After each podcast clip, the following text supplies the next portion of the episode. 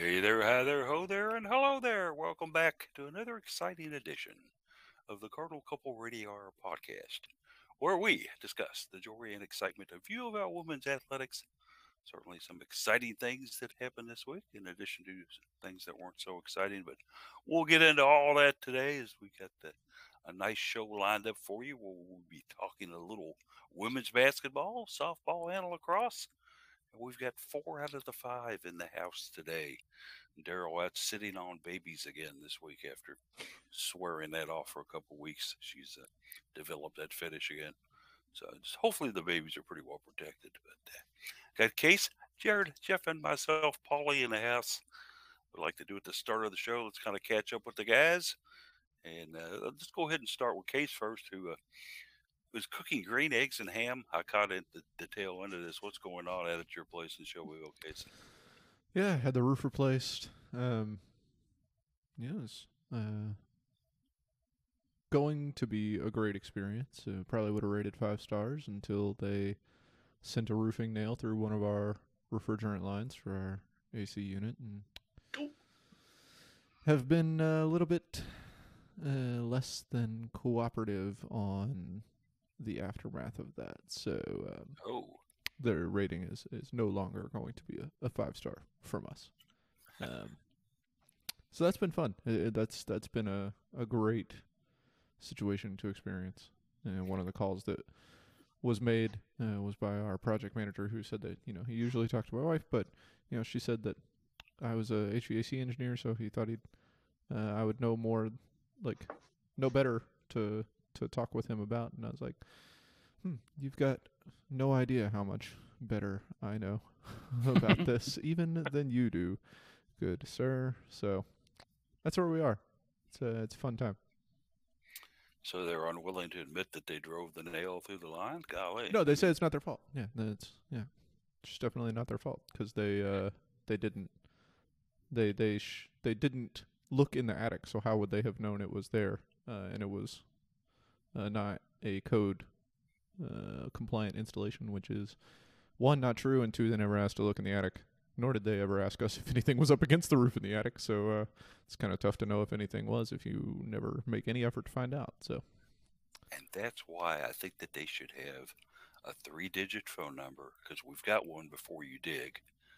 I want a new one. Bun before you nail. can call and say, "Hey, I'm getting ready to put some nails in the side of this house, and uh, is there anything back there I might run into?" Yeah. I think we could make a lot of money on that, guys. So uh, we'll see what happens with it. Of course, we started out as nonprofit at first to sucker everybody in and, and put a fee on them. But uh, well, Jared, can you come up with anything that interesting? What's going on in your world besides taking pictures of people and getting into arguments on Facebook? Uh, I don't think I've really had anything interesting lately. It's just uh, gets a little ridiculous after a while, and people really don't know how to learn how to spell players and coaches' names, as if we don't have a free Go Cards website with the spelling and pronunciation of every player and coach for any sport you have. And then when you tell them, "Here's the link to the place," and they still misspell the name, it, yeah, it gets a little annoying and frustrating after a while. Yeah, And- take, take the time to double check. Yeah, it's let's look at it. We don't have many difficult names on the women's basketball roster compared to some of the schools in ACC. Okay, Well, some of our other sports have some more. we challenging related. ones. That's some of our other sports. Yes, we do. Okay, that's fine. Yeah. But um, you know, when you take a look at our basketball roster, there aren't that many toughies on there. No, and, Okay. and it's easy to go out and search and find and I get their names spelled and I mean the teams will now tag players on, on Twitter and Instagram, so it's really easy to track it down and find the correct You, you can even go to Google, and if you even type into Haley Van Lithrong, Google will tell you, "Did you mean with the correct spelling?" And all you have to do is click yes. Yes, I meant that. Yeah. Right, and it's like the same people who have this been misspelling Jeff Walz' name wrong all these years Oh, if he hasn't Walz. been here adding for, a T. for Yeah. 15 Yeah. seasons now. Come on, people. And Jeff does like to waltz, by the way. So that's not, you know. No, I don't. I know you lead a barren and austere existence, Jeff, where the only entertainment you have is on Saturday mornings talking to us. What's going on in your world, Bucko? Oh no, yeah, no, it's it's always fun to, to ha- have fun with being named Jeff because there's enough of us that it gets confusing. I have a there's another Jeff that I work with fairly regularly, and it creates much mirth within some of our meetings that we're in together where the wrong one responds to some to a question. So it's always fun. Uh, yeah, you know, um, uh, busy with work. Uh, got a few days off this week, which is great. Um, so yeah, I'm gonna enjoy get my jaw unclenched a little bit. I was saying I actually I had to take a painkiller last night because my jaw was sore from being clenched from stress. So uh, hoping to help and resolve a little bit of that. You, ladies and gentlemen, he's actually taking a prize fight boxing Yeah. and got dusted in the third round by somebody from North Carolina. It was one of a few defeats we had from North Carolina this week. But Jeff's Yeah. recuperating well, and we'll have him back out in a in a middleweight. Well, no, I'll lie in a heavyweight contest before too long again. We're in the Cardinal couple robe. Jeff McAdams in the corner. yeah. No, not me, but uh, yeah, it's going to be good to get a few days to just kind of chill out a little bit. Absolutely. And, uh, yeah. As for old Polly here, uh, I am down in the back, kiddos, and have been since about Friday, Thursday night, Friday morning. Uh, just one of those things where my back just decided it doesn't want to cooperate with basic movements like sitting, walking, bending over, and even reaching for things. So uh, we're doing the Tylenol thing and trying to beat it. But uh, I haven't had any back issues in a long time, so I'm kind of wondering what brought this on uh, we'll see. Maybe it's just because, let's face it, I'm getting old. Okay. And by the way, get out of my yard if you ever walk by the house. Okay. The time of the show where we normally get into a little scheduling and Twitter information.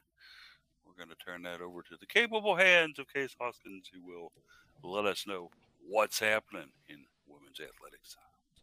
Yeah, uh, a lot going on. Um, takes multiple turns of the mouse wheel here to scroll to even the bottom of today, uh, much less the rest of all of next week.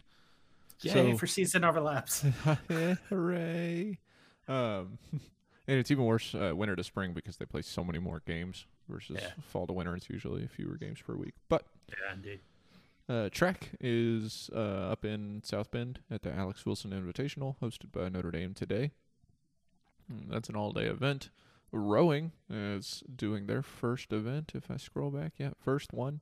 Uh, they're down in Dallas um, at the White Rock Lake and Boathouse uh, event hosted by SMU.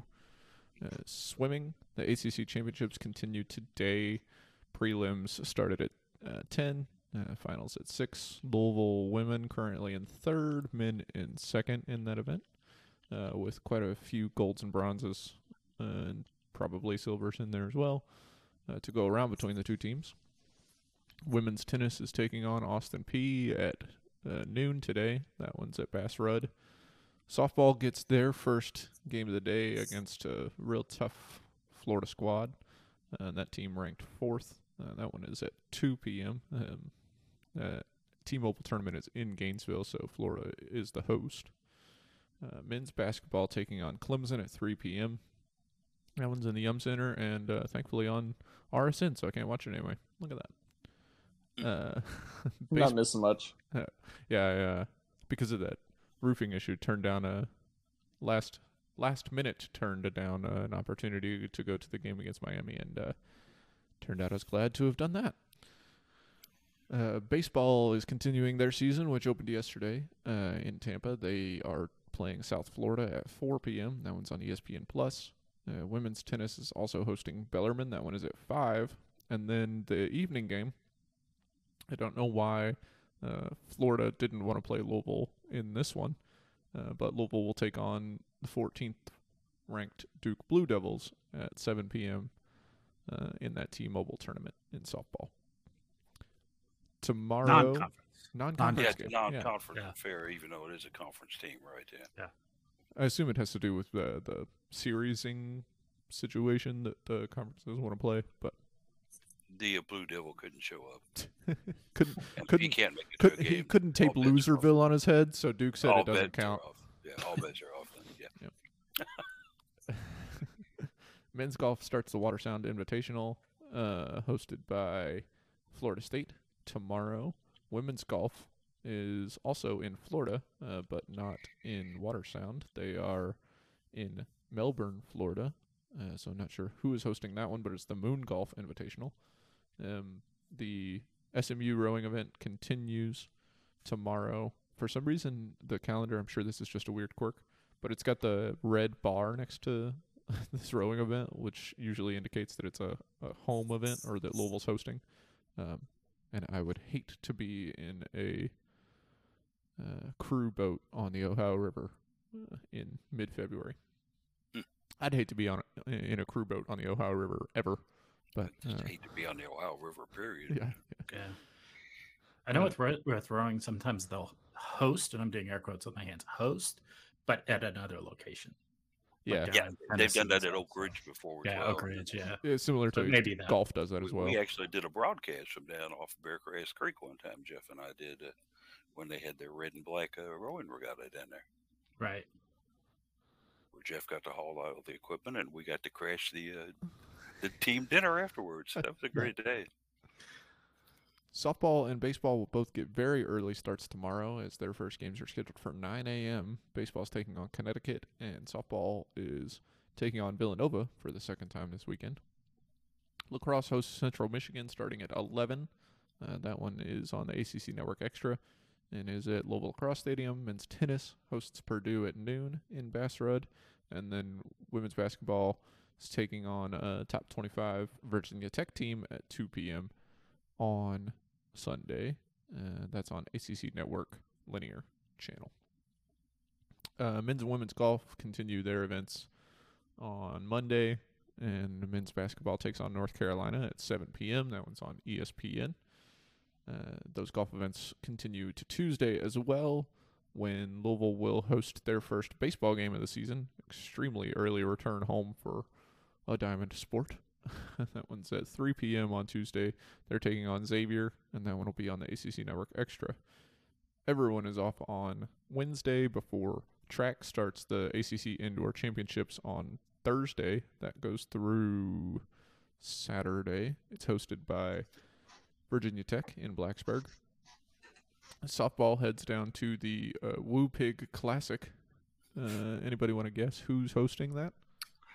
Uh, Arkansas. Mm.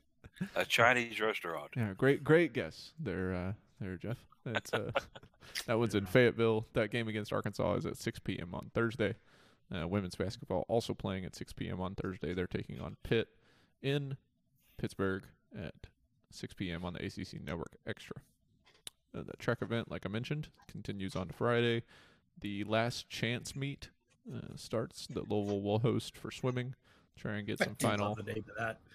it's your last chance. Just in case you didn't know, you've already had your Yeah. conference tournament. Only one more chance to get uh, to get those A and B cut times. Um, I don't I don't know who all they'll invite. It'd be kind of funny if you just had your own meet and you're just like, hey guys, go swim, see how fast you can be. Which they might do. I don't know. Um, that one is uh, Mon- or Friday and Saturday, and uh, prelims start at 10 a.m. for that one. Uh, softball takes on Kansas in that uh, Arkansas hosted tournament at 11 a.m. on Friday. No video listed. Um, if it's SEC Network stuff, uh, I think you have to have ESPN Plus to get SEC Network Extra. Uh, but anyway, baseball begins a series with Dartmouth on Friday. Uh, that first game is at 3 p.m. Uh, it'll be on ACC Network Extra. Uh, softball taking on Southeast Missouri State at 3:30 and women's tennis taking on Duke at four. I think that's their first. Yeah, that'll be their first conference match of the spring. And then Friday before we are, or Saturday before we're on the air, uh, you've got the the track and the swimming events, and then softball at 11 a.m. Uh, taking on Nebraska. So, I this through the schedule. It is jam packed uh, with all these preseason tournaments that softball likes to play in. They get to play a lot of games, uh, which Yep. means that there's a lot to talk about before you finally get to conference play, and it really evens out with the the series setups. As for Twitter, I tweet as at best case scenario. That's BST case scenario. Paulie is at Cardinal Couple. Jeff's at Card Couple Radio and at Jeff McAdams. Jared is at Mr. Anderson Jared. And Daryl is at Daryl Faust 4. Then, as always, you can check out the right side of the Cardinal Couple website for the Twitter widget that has all of the U of L women's athletics Twitter accounts, our Twitter accounts, and just a full list that you can follow along over there. And that'll do it. That was a, a lot for me to have said in, I think, like six minutes. It felt much longer than that. Yeah, rolled it through at eleven fifteen. Good work there. Left us plenty of time to get into the uh, meat and bones of the show here, and uh, we're going to switch it up just a little bit from normal routine this week. We're going to start out talking about lacrosse. Uh, Louisville lacrosse was at home yesterday as they uh, coming off a road trip that uh, we talked about one game and that we didn't get a chance to talk about the second game on that road trip. However, is that had taken place on, on Sunday, and the Cards got beat by top 25 Denver pretty good. So it was going to be interesting yesterday to see how they would bounce back from that, bringing in Marquette uh, to play them at, the Louisville Lacrosse Stadium, a, a Marquette team that has played us close in years.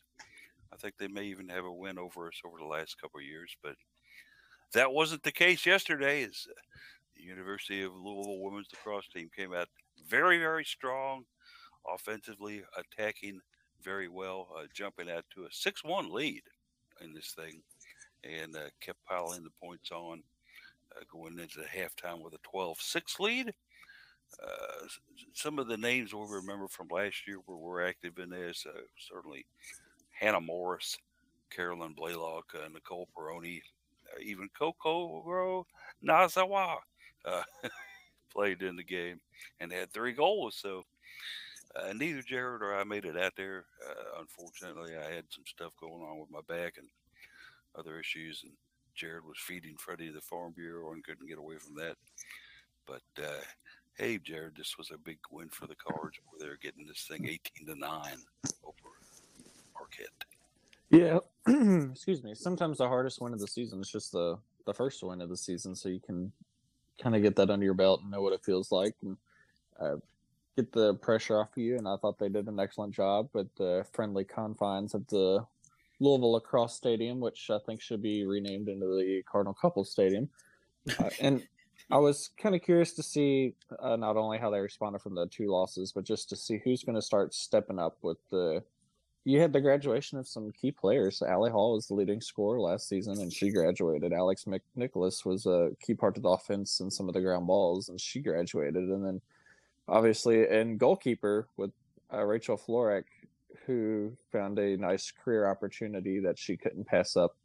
Uh, so she can, finished her education and went there. That opened up a big hole in goalkeeper. Uh, so some big shoes to fill. We were lucky to get both Caroline and Sarah Blaylock back. Um, but yeah, I mean, it looks like the scoring was very well just distributed evenly among several players. Hannah Morris stepping up pretty big time with her final year.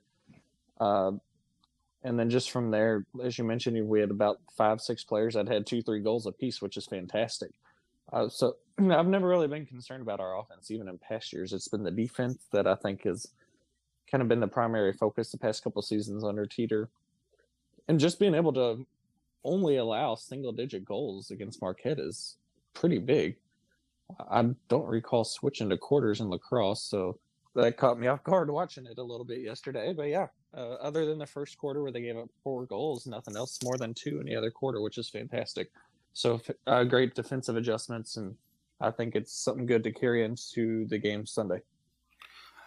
That for sure. this being the first year that we've gone to quarters in lacrosse, so interesting move there. But I think something that the coaches seem to like in talking with them just briefly. Uh, it gives them a little more opportunity to uh, make substitutions and do some timeout planning and things of that nature. Jeff, guess what? We won the draw control battle in this game for the third straight game. What in the world is going on down there? We finally had people who can get draw controls. My goodness. Yeah, well, I mean, it's that's not an unprecedented thing for Louisville lacrosse. Back when Kay Morissette was playing, she was the queen of draw controls, right? But uh, yeah, so in recent so years, it's no surprise that her being brought on staff has uh, had an impact. But, yeah, but it I mean, didn't she's- the first couple years. Yeah, I was gonna say she's been on staff a few years, and it's we're finally kind of getting back to it. So it's it's good to see. Obviously, it makes a big deal in um, in lacrosse. You know, to go back to the very very early days of basketball, the idea where you know if you make a shot, the original rules of basketball, you did a new jump ball after a made basket. Um, obviously, that's long gone in basketball, but that still essentially is how lacrosse works. You know, you make the you make a goal, you do another draw control, and you can gain possession again and go immediately on the offense again, which is a big, big advantage if you can have that uh, advantage in draw control. So uh, it's good to see. It's an important part of the game uh, that I suspect a lot of people don't give enough credit and importance to when they're first learning the game. It took me a while to realize just how important they were. So it's good to see.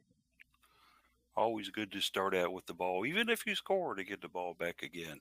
Yeah. certainly why the draw control was so important. But uh, the Cards got uh, a veteran performer in Hannah Morris leading the way with four goals in this one. And as I mentioned earlier, Kokoro Nakazawa had three goals, a career high for her in the contest. Our old buddy, the notorious Carolyn Blaylock, had a couple goals as well as Nicole Peroni. Allegra Catalano and Paige Richborg all get in two each for Louisville, which goes to one and two now, out shooting the Golden Eagles, thirty-nine to twenty-two. Case, uh, kind of just kind of a dominant performance by Louisville against a not bad Marquette team.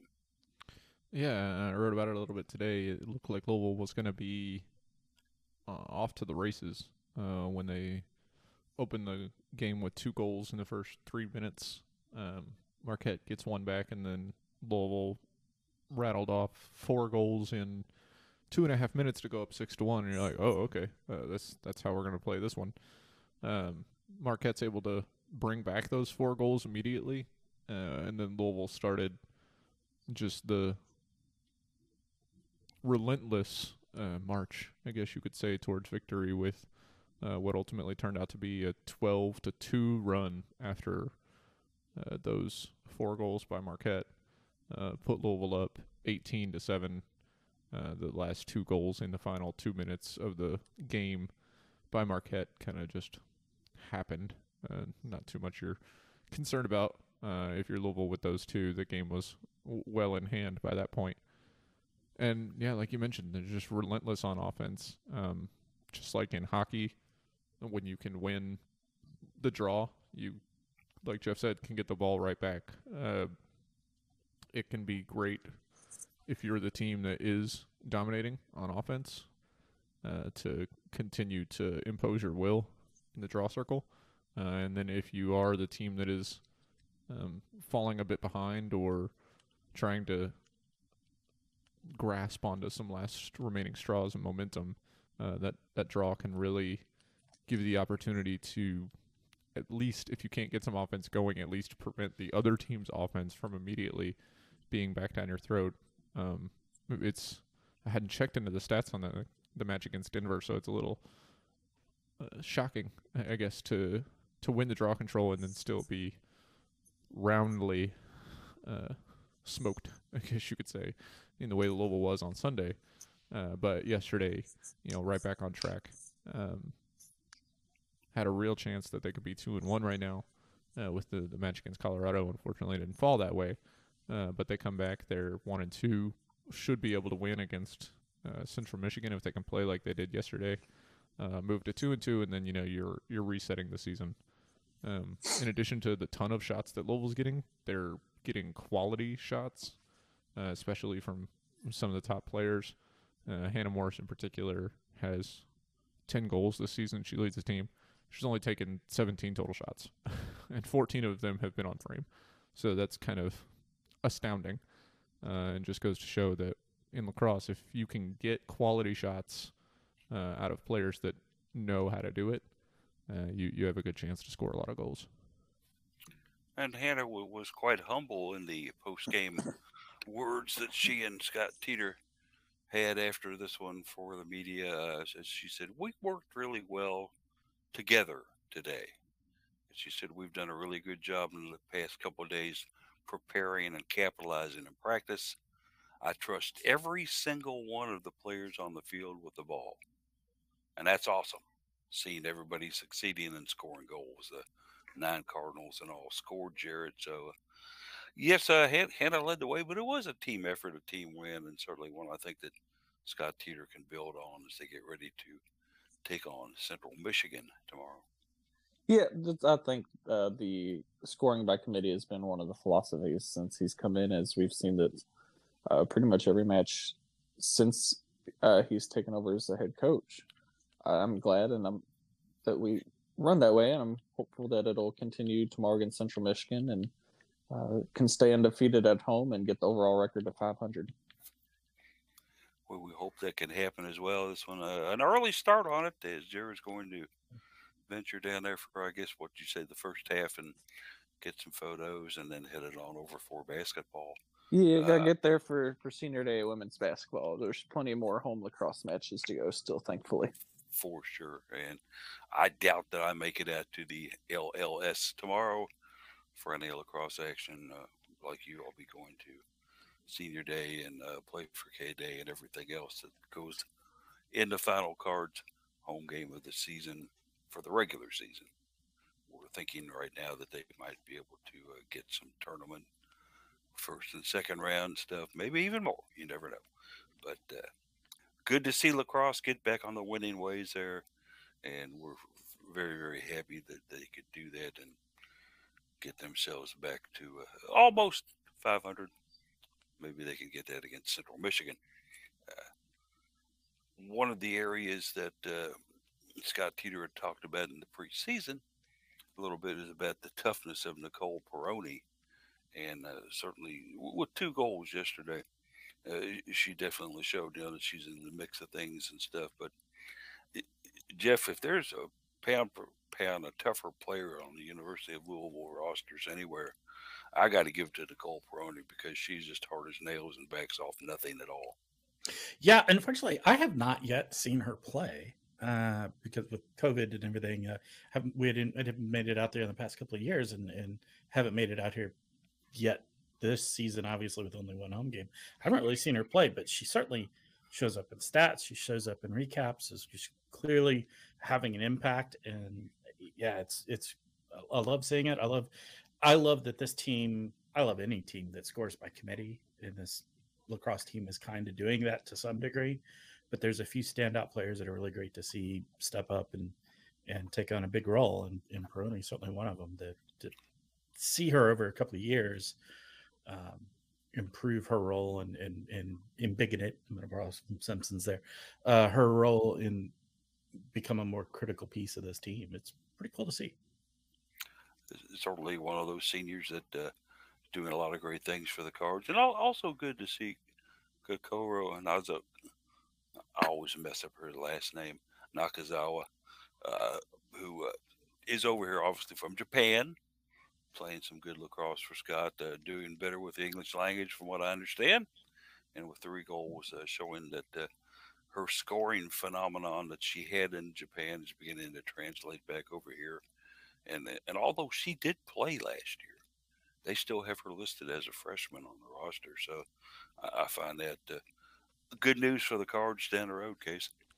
Yeah, and that may just be a quirk of the roster because uh, I I was I didn't recognize the name when I was writing it this morning. Uh, clicked on her player profile. She is listed as a sophomore on her player yeah. profile, um, so that may just be a, a, roster quirk. But like you mentioned, to see her finally um, growing into the U.S. game uh, after winning three, I guess, league championships. I don't really know how they um, how they define those kind of uh, high school tournaments uh, in Japan, but winning three league championships uh, with her high school team, uh, and then coming over here and, like I mentioned, she she scored in her limited time last year. Uh, she had two points on three occasions, um, but only scored two goals on one of those occasions. Um, that was against Virginia Tech. So, uh, in the third game of her second season, she's already set a career high in goals. Um, that could prove to be uh, very exciting for Louisville uh, lacrosse to have not only um, some proven goal scorers on the team, uh, but also to to find some more talent off the bench um, to score three goals and not start the match is pretty good, um, even in a romp like this one. So uh, she could be one of those players we're talking about uh, for a long time with uh, the amount of eligibility she has remaining. We had mentioned, uh, I think Jared may have mentioned this earlier, that the cards, uh, without Rachel Florick, who had been a, a, stalwart in goal for Louisville for several years, but they've got Jay in there now, a freshman goalkeeper from Auburn, Georgia. When you think of lacrosse players, Georgia doesn't usually come to mind, but she's a freshman out of Auburn, Georgia, not Auburn, Alabama, Auburn, Georgia. Uh, as a freshman back in goalkeep, and it, she uh, played some good minutes yesterday. They've also got Sarah Deshi, who's a sophomore, who I think she made Jared seem maybe just a little bit of backup goalkeeping last year, but not too much. Uh, such an important position on the team, and you're kind of trusting the, the position here to a freshman and a sophomore.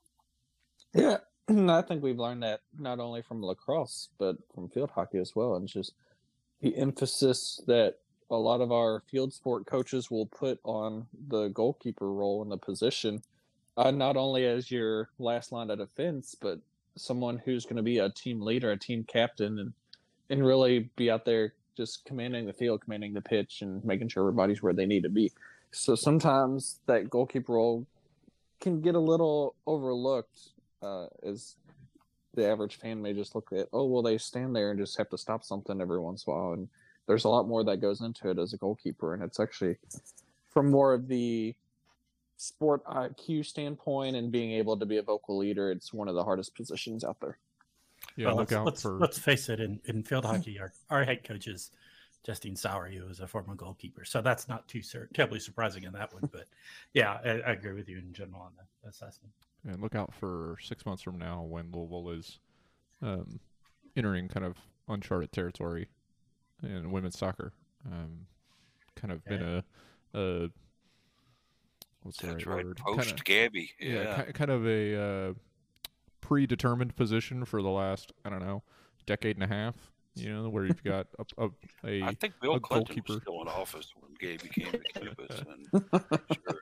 but, but you've got a goalkeeper who is obviously your starter, and then after that, you have a goalkeeper who is obviously set to take over that position. Um, and Louisville women's soccer really doesn't have that behind Gabby, so we'll see what happens here. Indeed, we will. As wishing the best of luck to lacrosse tomorrow. But let's move on, on down to the sunny state of Florida. Let's go down to Gainesville, Florida. We're going to the Florida campus. Have you got your T-Mobile phone with you? You better, because it's the T-Mobile tournament being held down there on and I went the first time I read this, it's the Katie Seashore Presley Stadium, and I thought I read Katie Seashore. I'm like, well, that's interesting. A child of the '60s, maybe I don't know. Playing at the University of Florida, the Cards, with who down there knocking off both Villanova in the early game, and then Florida A&M in the late game. Ten to seven in the first one. The Cards had to do some late inning slugging heroics to get this W, Jared. But in the second game, it was all Louisville all the time. Only five innings there to knock off the Rattlers, ten to nothing. Uh, we've got some girls who can put the ball over the fence, and let's start with Carmen Greenwood, Jaron. Uh, she hit two yesterday.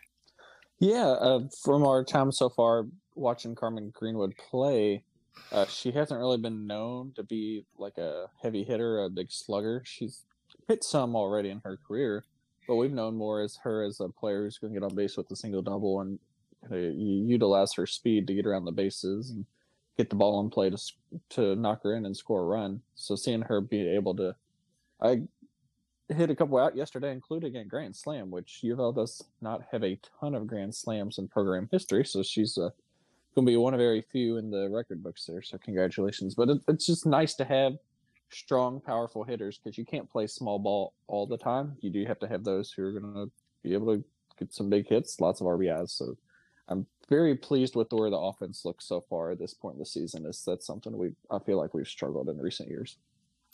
And, and Jeff, it looked like the Cards had this first game in control pretty early on. You know, they had a six-two lead here, bottom of the fifth inning. Villanova picks up a run. Okay, nothing to worry about, right? But uh, they come back and get another run in the sixth inning, and then they get a run two runs, unearned runs in the bottom of the seventh to tie it up to take it to OT, take it to extra innings, as they call it in softball. But uh, Louisville with that strong ninth inning to get this. Uh, it's good to have a Holly Aprile team that can hit the ball very well, sir. Yeah, for sure. Yeah, it was uh, really quite a quite a rally for Villanova. They were, uh, you know, they didn't score in the first three innings at all, um, which is you know when you're having a, a game where there's consistent scoring uh, going on. That's that's a tough pill to swallow, but they were kind of able to backload quite a bit of it uh, for at least in the regulation innings. Um, it, credit to Villanova. That's that's one of those hallmarks of a team that's not going to give up. Um, we didn't have streaming on this one uh, at all. It was not available, so it's a little harder for us to analyze it from a um, state of the play versus what we see in, in stats. But uh, yeah, it's good good comeback Villanova, from Villanova and, and good dig down for the, the cards to be able to finish that off. Having to follow on stat tracker isn't the most ideal way to track a game, but was able to tell enough on it to see that we had the huge ninth and then to get there. Uh, the second game, though, against the Rattlers, uh, basically came from across town to head over to University of Florida, as I believe they're not too far away from the Florida campus. Florida A&M is not. Uh, boy, look out, Chardonnay Harris, four innings pitching, giving up only one hit, and getting a nice closeout from Sam Bowie as the Cards take this one ten to nothing in five innings. Uh, okay, uh, that being what it is, uh, Carmen Greenwood once again. Guess who? Case, she put one over the fence and had three other diners at Denny on board as she made the grand slam. Yeah, I, I wrote it. Um, wrote about it on in the article today. Uh, we talked last week how great it is to see um, Holly Aprile make the decision to slot her in at the second spot in the lineup instead of the first. Um, given her hitting prowess and her speed, there's just so much um, desire, I guess, to to want to put her up there in that one slot. But fortunately, Easton Lotus has been a great uh, addition uh, in that leadoff spot that really allows Carmen Greenwood to move down to the second spot and putting her right ahead of Taylor Roby gives you the chances that you may not otherwise have. Um, obviously, with the bases loaded uh, in the situation that Louisville was in in the fifth, in this one, uh, you're probably not gonna walk Carmen Greenwood normally, um, but you're definitely not going to walk her to walk in a run with Taylor Roby behind her. Um, so the the power uh, and the and the hitting of Taylor Roby is giving Carmen Greenwood more opportunities uh, to swing the bat, and she's making the most of them. Uh, she hit three home runs yesterday. Um, she and Roby both, I think, had three home runs yesterday. It's crazy. Yeah, she's got four for the season now, and that's a career high for Carmen. Yeah, and we're through so, six, seven games. Yeah, we're we're six and one. So uh, maybe she's the next Alicia Warney. Who knows? I mean, she can certainly put the bat on the ball, and and is doing quite well with it. Uh, uh, some other side stuff here before we, we move on. Of course, the Cards have never lost to Florida A&M, 4-0 in the overall series against them. Uh, the 6 1 start this year is Louisville's best start since 2018. So it would be Holly Aprile's best start here at Louisville. Uh, Taylor Roby, who wants to take a guess on her career total on homers? I'll give you 20, 30, or 40. How many has she hit? I'm going to go with 30. She's senior now? Jared jumps in with 30. She is a senior. Uh, yeah, I think she's already got like six this season, so I think probably. I don't think she's eclipsed 40 yet, but I, would say yeah, she's over 30. The boys are right on it, and I know Jeff yeah. would have said 30 also. Yeah, yeah. A career total of 30 for her. Eighth on Louisville's all time list in home runs. Just needs one more to tie for seventh with Christy Cunningham, if you remember that name from back Mhm. in the uh, 2006 to 2009 for Louisville as she moves up that list. And uh, a girl that uh, I, I love her name, freshman Easton Lotus. That is a great name. I love it. Yeah, It's, it's Yeah. just like, is this a trucking firm or, or what? Uh, she has been on base all seven of Louisville games, either by a hit or walk, and is currently on a five-game hitting streak. So, uh, big things from the freshman there. Uh, but uh, it gets a little bit tougher today, guys. As number four, number four, Florida, followed by number fourteen, Duke. Uh, you got to figure Roby will get to start maybe against the Gators, I would think, uh, but it's going to be a tough one. And I, I, I don't know. This one kind of scares me a little bit, Jared, because uh, SEC softball is all that, and Florida is one of the best in it. Yeah, um, one of the concerns with that six-one record is you look at who UofL's played so far, and you almost get sense in the, like a, a false sense of like confidence and comfort that it could be a really good year, uh, but we haven't seen them go up against anybody that's even like I believe like top forty in the RPI yet. So that uh, will certainly make a big. Or I think the only one was a, a loss to uh, the opening weekend. Uh, so I think these games against Florida and Duke today will really be a much bigger uh, visual visualization of just how good or bad we could be this year. Because last year, anytime we went up against a ranked team, it felt like we were uh, on the backside of a mercy rule game or close to it. So I'm hopeful that this year maybe we've made enough adjustments. We've got some strong pitching staff this year, and if we can get the offense going, uh, that these should be some good games and maybe pull off an upset potentially. Ohio State, the only squad to hang a loss on Louisville softball this year. They did it rather impressively, but that's okay. Uh, only one loss right now is okay. Let's hope that they can take two today, and I, I'd even be happy with a one and one split today, playing two top fifteen teams in softball. So, just real quick before we leave softball, if we want to look at how Louisville's offense has been playing, they have three players uh, that have uh, over 20 at bats that have started all three games uh, that have an on base plus slugging percentage of over a thousand, uh, and their team OPS is also over a thousand. Wow. so it's like, uh, what? Dude, like every time, effectively, that's saying that every time somebody is on base, or every time somebody's at bat, they're on base. In, in total base numbers, which is crazy. You gotta love those numbers. All right, let's take it to the subject we've kind of del- delayed and kind of postponed until the end of the show here, and that is women's basketball. Cards in action Thursday night. Uh, they- did, of course, win Sunday and had a very, very nice win Sunday. But everybody was kind of saying, okay, they've got this road trip coming up down here to North Carolina Thursday night. Uh, this could be tough. North Carolina is the kind of team that surprised people, and lo and behold, unfortunately, Jeff, the Tar Heels did surprise the Cards, sixty-six to sixty-five, getting the win on a uh, a missed last-second shot that did everything but go in, rolling all around the rim off the backboard, and then finally teetering there for just a second, and then dropping off to the left-hand side as time expired. So Louisville takes that one-point loss. Yeah, another one that I wasn't able to watch live because of the the tragedy of the regional sports network cluster. Uh sorry, it's hard for me It's to. it's in the ACC's home, like I, unbelievable. Right? Never mind. Anyway, carry It's on. their home state, and yeah, it, mm, just Yeah. die RSN die. Ugh.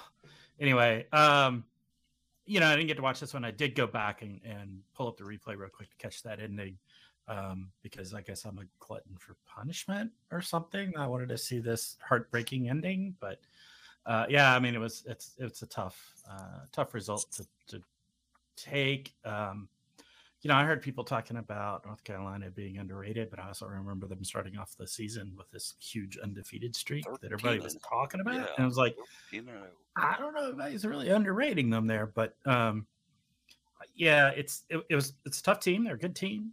Uh, nobody's going to deny that, I don't think. Um, but uh, some frustrations I know with with the play of, of Louisville in this one. Um, certainly, the stats looked a little rough in in some spots. So, uh, you know, it's you take the loss and you learn from it, and then you tear off your every mirror, right? You go on. you have to do it and uh, some of my i've got three major frustrations in this game first of all we got out rebounded big time by unc and quite frankly we matched up pretty well height size against them but uh, to get out rebounded by 10 by them uh, that's something that i was not very pleased about at all and I give, give Daryl credit. She did not give a letter for rebounding. In fact, Daryl did not give a letter for letter for anything in her Fred report. Uh, Harsh but fair, I think. I know? probably could have given them a small E for effort. I, I agree with one of our our posters and on the comment section.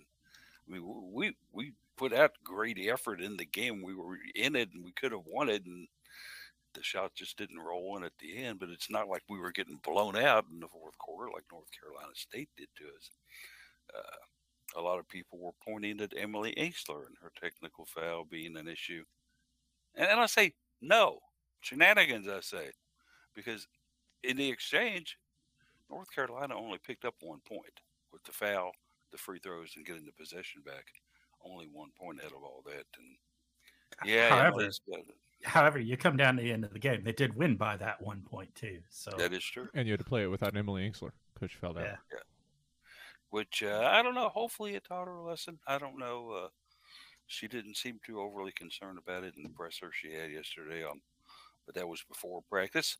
I would imagine after practice, she had a little different idea on it. Uh, maybe so. Uh, Jeff Walz barely mentioned the game. He seemed more interested in talking about other things. And I'll let you guys kind of make some roundabout comments on this thing if you want. Uh, I've outlined the areas that upset me in it, uh, but uh, let's go ahead and start it with you, Case. You, you always hate to lose, but certainly a road loss in the ACC isn't shocking, and a team that's in the top 25 losing to is not shocking either. Well, first, uh, hopefully people shut up about the forfeit now from um, Virginia because now it doesn't matter. One, they gave it to us, and two, we threw it away, so it doesn't matter. Um, two, you know, Louisville outshot North Carolina from the field and from behind the three point line. Um, gave up just you just gave up too many fouls. Uh, you mentioned being out rebounded by ten. Uh, getting offensive rebounds is a great opportunity to um, to put up second chance shots and get fouled on those second chance shots and go to the free throw line and also pick up fouls on your opponents.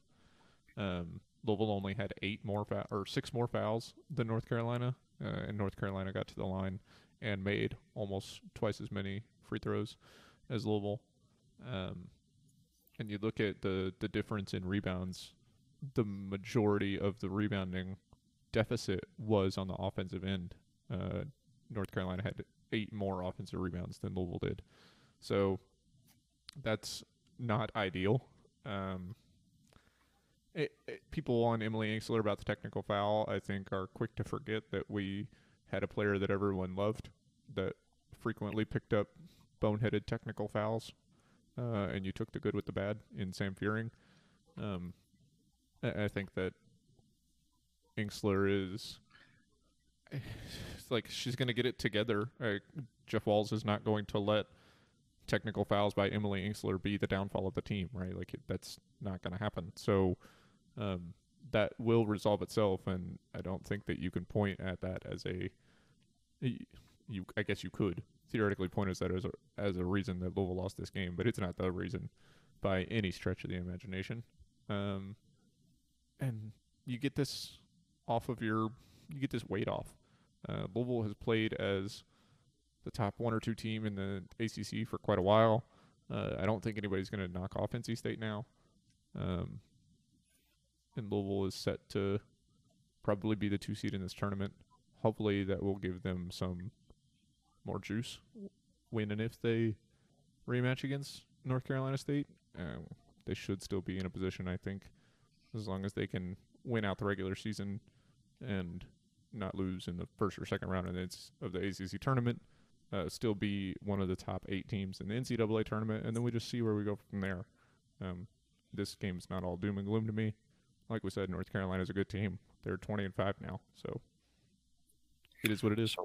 A, big record for them indeed, and uh, you know, on, on a night where even Virginia won Thursday night, which uh, boy, you could have knocked me down with a feather on that one. I would have would not have figured they going to win a game the rest of the year. Virginia gets a win, we take a loss. Yes, it's tournament time coming up around the corner, and strange things are going on in the ACC. But the bigger problem that I see here, Jared, is just the Cards' failure to finish again. All three games that we've lost this year, we've lost in the fourth quarter after having nice leads. Yeah, and I know to an extent you want to look at the officiating again, which I can go on a, a rant that would last for hours about women's basketball officiating. But yeah, I mean, U of L just didn't do their job, and we kind of talked about in the group text when I brought up the the question there about when we had Mykasa, Chelsea Alana, and I think Liz Dixon all in together, and I'm thinking, man, we've got a lot of solid defensive players, but we don't have a lot of scores on the court right now, which, uh, you know, we were kind of talking about back and forth, and I think that hurt when we kind of went on a little silent streak there, other than Hailey getting a couple baskets. That even when you've got a strong defensive lineup, and if you're not scoring, the other team's going to start creeping back in on you, and that was part of it. And we were we just missed open looks. And I was talking to someone on social media, it was like, man, the basketball gods just gave us a big middle finger there at the end. Kianna with the fantastic look at three that didn't go in, and then Chelsea's that. I mean, it sat up on the rim for felt like forever, and uh, like Nick said in the comments section, what if that ball rolls right instead of left at the end? We win the game, and we're still tied for first in the ACC.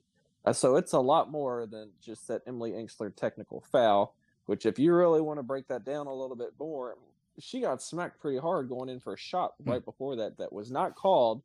Now, her emotions out of her own frustration, she had that reach in foul uh, that got whistled moments later. And but the thing is, as an official, if you're gonna, um, we're not already. If you're gonna fuck up a call, like you've got to be able to. Yeah, screw you, the FCC. You- Yeah. you've got to take the heat and let players say something. I mean, you see that at any sport of any level. You screw up a call, you got to sit there and just take it for a moment. Like Yeah, you do. put put your pride away and quit let your feelings get hurt because you missed a call and someone's going to call you out on it. it. It's not a reason to give her a techno. I, from what we could see on TV and trying to lip read, I didn't see any bad words come out of her mouth. And I mean, it was at no point did she just stop and talk to the official. She still kept walking. Like, let it go, dude.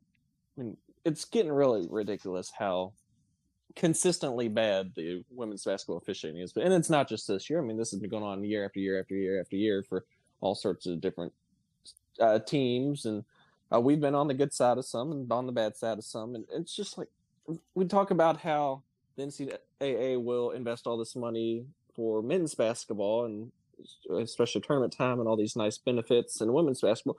Well, look at all the extra money they're investing in the men's basketball officiating compared to women's basketball officiating. And then we have such a crappy pool to pull from that they all suck, don't know the rules, can't do their job. I mean, that's just another part of it. The NCAA need to really step it up and and make some changes and get that fixed. It it's just getting really old, and you're not going to grow a fan base for women's basketball with these types of officials. We could probably devote an entire podcast to the fallacies and the shortcomings of the NCAA. Over, over the past few weeks, we probably effectively have. Yeah, if you add, I add up the condensed my rant there. complained and yelled Yeah. about it and stuff like that, yeah, you could probably get And, and I've the best participated. why so- we hate the NCAA. That's right. Yeah. Volumes one and two. That's I right. had, to, I had to go back into the uh, podcast episode settings and set this one to uh, explicit. Yeah. Yeah. Dang, Jared, you made me click an extra button, which meant I had to find that button to click it. I, I Yeah, never yeah. said of it as, as uh, on the YouTube side as you know kid friendly or whatever. So That's Fortunately, why I we get to give do them a mine kick. by episode, so right. Yeah. So uh, yeah, we're gonna have to have a you know explicit warning. Yeah. rapper Jared breaks out, you know, with some rhymes and uh, no, it's Hey, we kept it within one bad word, so in terms of Yeah. m- movie and film purposes, it can still be PG thirteen. yeah. That's right. When, when- when they do when they do the the cardinal couple dossier, yeah, we're gonna have to cut that five seconds out, Jared. But that's just the way it goes. Twitter won't censor it. You know, uh, you you- you look at this loss, and and I, guess philosophically you can say, well, nobody expected us to be where we are right now, anyway, except for the the few fanatical few out there who had us going undefeated. And certainly, I didn't see us at this point in time of the year being 22 and 3. I'll be honest with you. I thought that we'd have a couple more losses on us. The, the thing is that uh, in all three losses, they've all been on the road. We haven't lost a home game yet, but we've got Virginia Tech coming in Sunday, and Kenny Brooks has got a very good team this year. Please don't jinx the home undefeated season, Paul. Yeah, well, you know, I'm not trying to jinx the home streak. I'm not trying to. I'm just trying to point out that I think they've got the best center in the ACC in Elizabeth Kitley. Although people would argue that with me and go with Cunane and others. Uh, I even have some diehards who debate that and say, no, we've got the best center on our team, but it's two centers instead of one. Okay, fine. However you way you want to take it. I if you leave Kitley alone underneath the basket, she will put up 30 points on you. So there's going to have to be a concentrated defensive effort there. Uh, and the emotionality of coming back after a loss. A lot of good things are going on Sunday game. Of course, obviously, it's going to be senior day, a very emotional time. It's got, you know, the, the, the pick out the play for K breast cancer survivor game. A lot of emotion at halftime there. Uh, saying goodbye to the seniors, the last home game of the year for the regular season. A lot on the line for some of these girls who uh, will be saying their goodbyes to the KFC Yum! Center for our last regular season game. Uh, you tell me, Jeff, does emotion get us through this one? Oh gosh, you know, I, I think to some degree you can you can let somebody like Kitley score her thirty as long as you shut down the rest. So there's a, a there's a possibility of attacking the gameplay differently than that. But yeah, it's certainly something to be concerned with. I've always senior days, senior nights are always challenging because of that emotion and how is the team going to respond to it? Because you don't really have an analog to that anywhere in the rest of the season. It's it's one time a year at the end of the season, and you don't you never really know how the team's going to respond to it. Um, you know, helpful for us may be that we've had a series of I guess three announcements over this week of players who are not going to be participating, I assume, in senior day since they've announced that they'll be back for their COVID years. Um, Liz Dixon, Casa Robinson, and uh, Alana Smith. So they won't be participating in the senior day. So that gives everybody a little bit of a lift that it's it's not there's some there's some more continuity there to, to come. So uh, we can celebrate the ones who do participate. We and we don't know for sure, I guess, who actually is participating in this at this point. We're making some assumptions here. Um, Emily Engstler and uh, Kianna Smith will be, but you know we don't know that for sure yet. So uh, yeah, you know it's it's concerning, something to think about. Um, you never know how a team's going to react to that emotion. Hopefully, it won't be a bad reaction and it'll be a favorable one for the cards on this one. We can certainly hope that. Uh, but, uh, gang, I'm, I'm looking here and we're getting close and we're, we're rolling up on the noon hour here. So let's certainly uh, get into some final thoughts here and, and kind of just uh, what a crazy week it's been. Let's kind of wrap it up here. Uh, Jared, why don't you start us out with final thoughts today? Yeah, I'm I'm actually really looking forward to senior day tomorrow. Uh, that just everything going on, the pink out, the uh, just the senior recognition for everybody, the fact that we're still going to be a top five team and arguably a one seed in the tournament, and we're going to host the first two rounds of the NCAA tournament. We, I mean, whether you're a one seed, a two seed, whatever seed you are, it doesn't really matter when it comes down to it. It just matters who wins and then so, uh, you know, and then a loss who who cares? I guess that much. So just looking forward to watching UofL kind of regroup, regather themselves, and I think this could be a game where just due to the circumstances, everything going on, that you know, we could win big. It may be like the Asia Shadur game against NC State a few years ago, and that's what I'm just looking forward to a fun game again. So we certainly hope that the fans will roll out for this one tomorrow. Indeed. Uh, Case, what's on your mind for final thoughts? Yeah, just looking at uh, some of the women's swimming that's ongoing today, and yesterday with some of the um, some of the results that came in. It's nice to open up the uh, two column chart, and for this ACC championship, for every event, they show all of the records. Uh, it's yesterday. The first event was the women's 200 yard butterfly. Uh, the meet conference and pool records are all held by U of L swimmers. Um, conference and pool both held by Kelsey Worrell, um, and the meet held by Grace Oglesby. Uh, and then Abigail Hay picked up the bronze medal in that event yesterday. So just rooting for all of the uh, U of L swimmers as as they continue to be one of the um, hidden gems. I mean, the men's and women's swimming team, I think, are are really hidden gems on U of L's campus that a lot of people don't think about um, because it's not so much a, a, team sport necessarily, but U of L has produced a lot of fantastic uh, competitors in the pool over the years. Indeed, they have. Indeed, they have. Kelsi's probably my favorite of all time, but there have been so many that have made such great, great accomplishments over there in the natatorium. Jeff, final thoughts? Oh gosh, uh, busy day tomorrow. Uh, I've got. Uh, I also have season tickets uh, to Broadway series shows, and they frequently will land on the same day as a afternoon basketball game on Sundays. So uh, that's uh, a situation that we're dealing with uh, tomorrow. So be a busy day, but gonna enjoy the game and then enjoy a pretty what sounds like it's to be a pretty cool show at Kentucky Center tonight, tomorrow night. So, yeah. There you go. He's a metrosexual. He does all of things.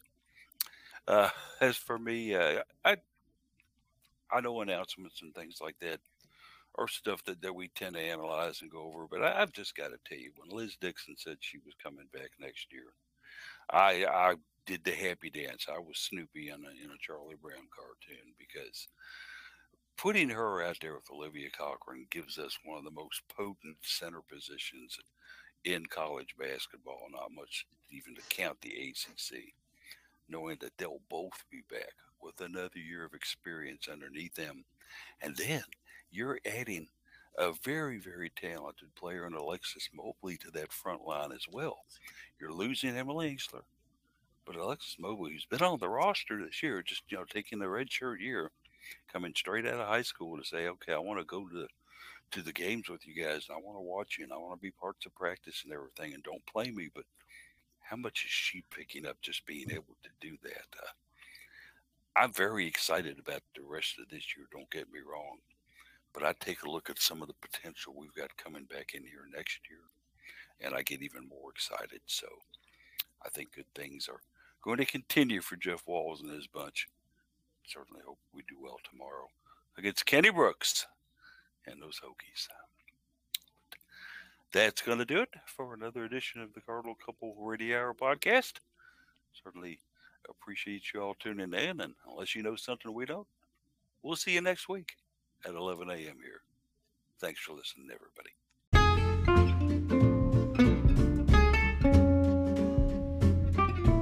Thanks for listening to the Cardinal Couple Radio Hour. If you liked what you heard, please feel free to give us a rating or review and subscribe to the show in your podcast player of choice. We're available on all of the major podcast players. And be sure to check out the site at cardinalcouple.com for the daily column bringing you the joy and excitement of mobile women's athletics.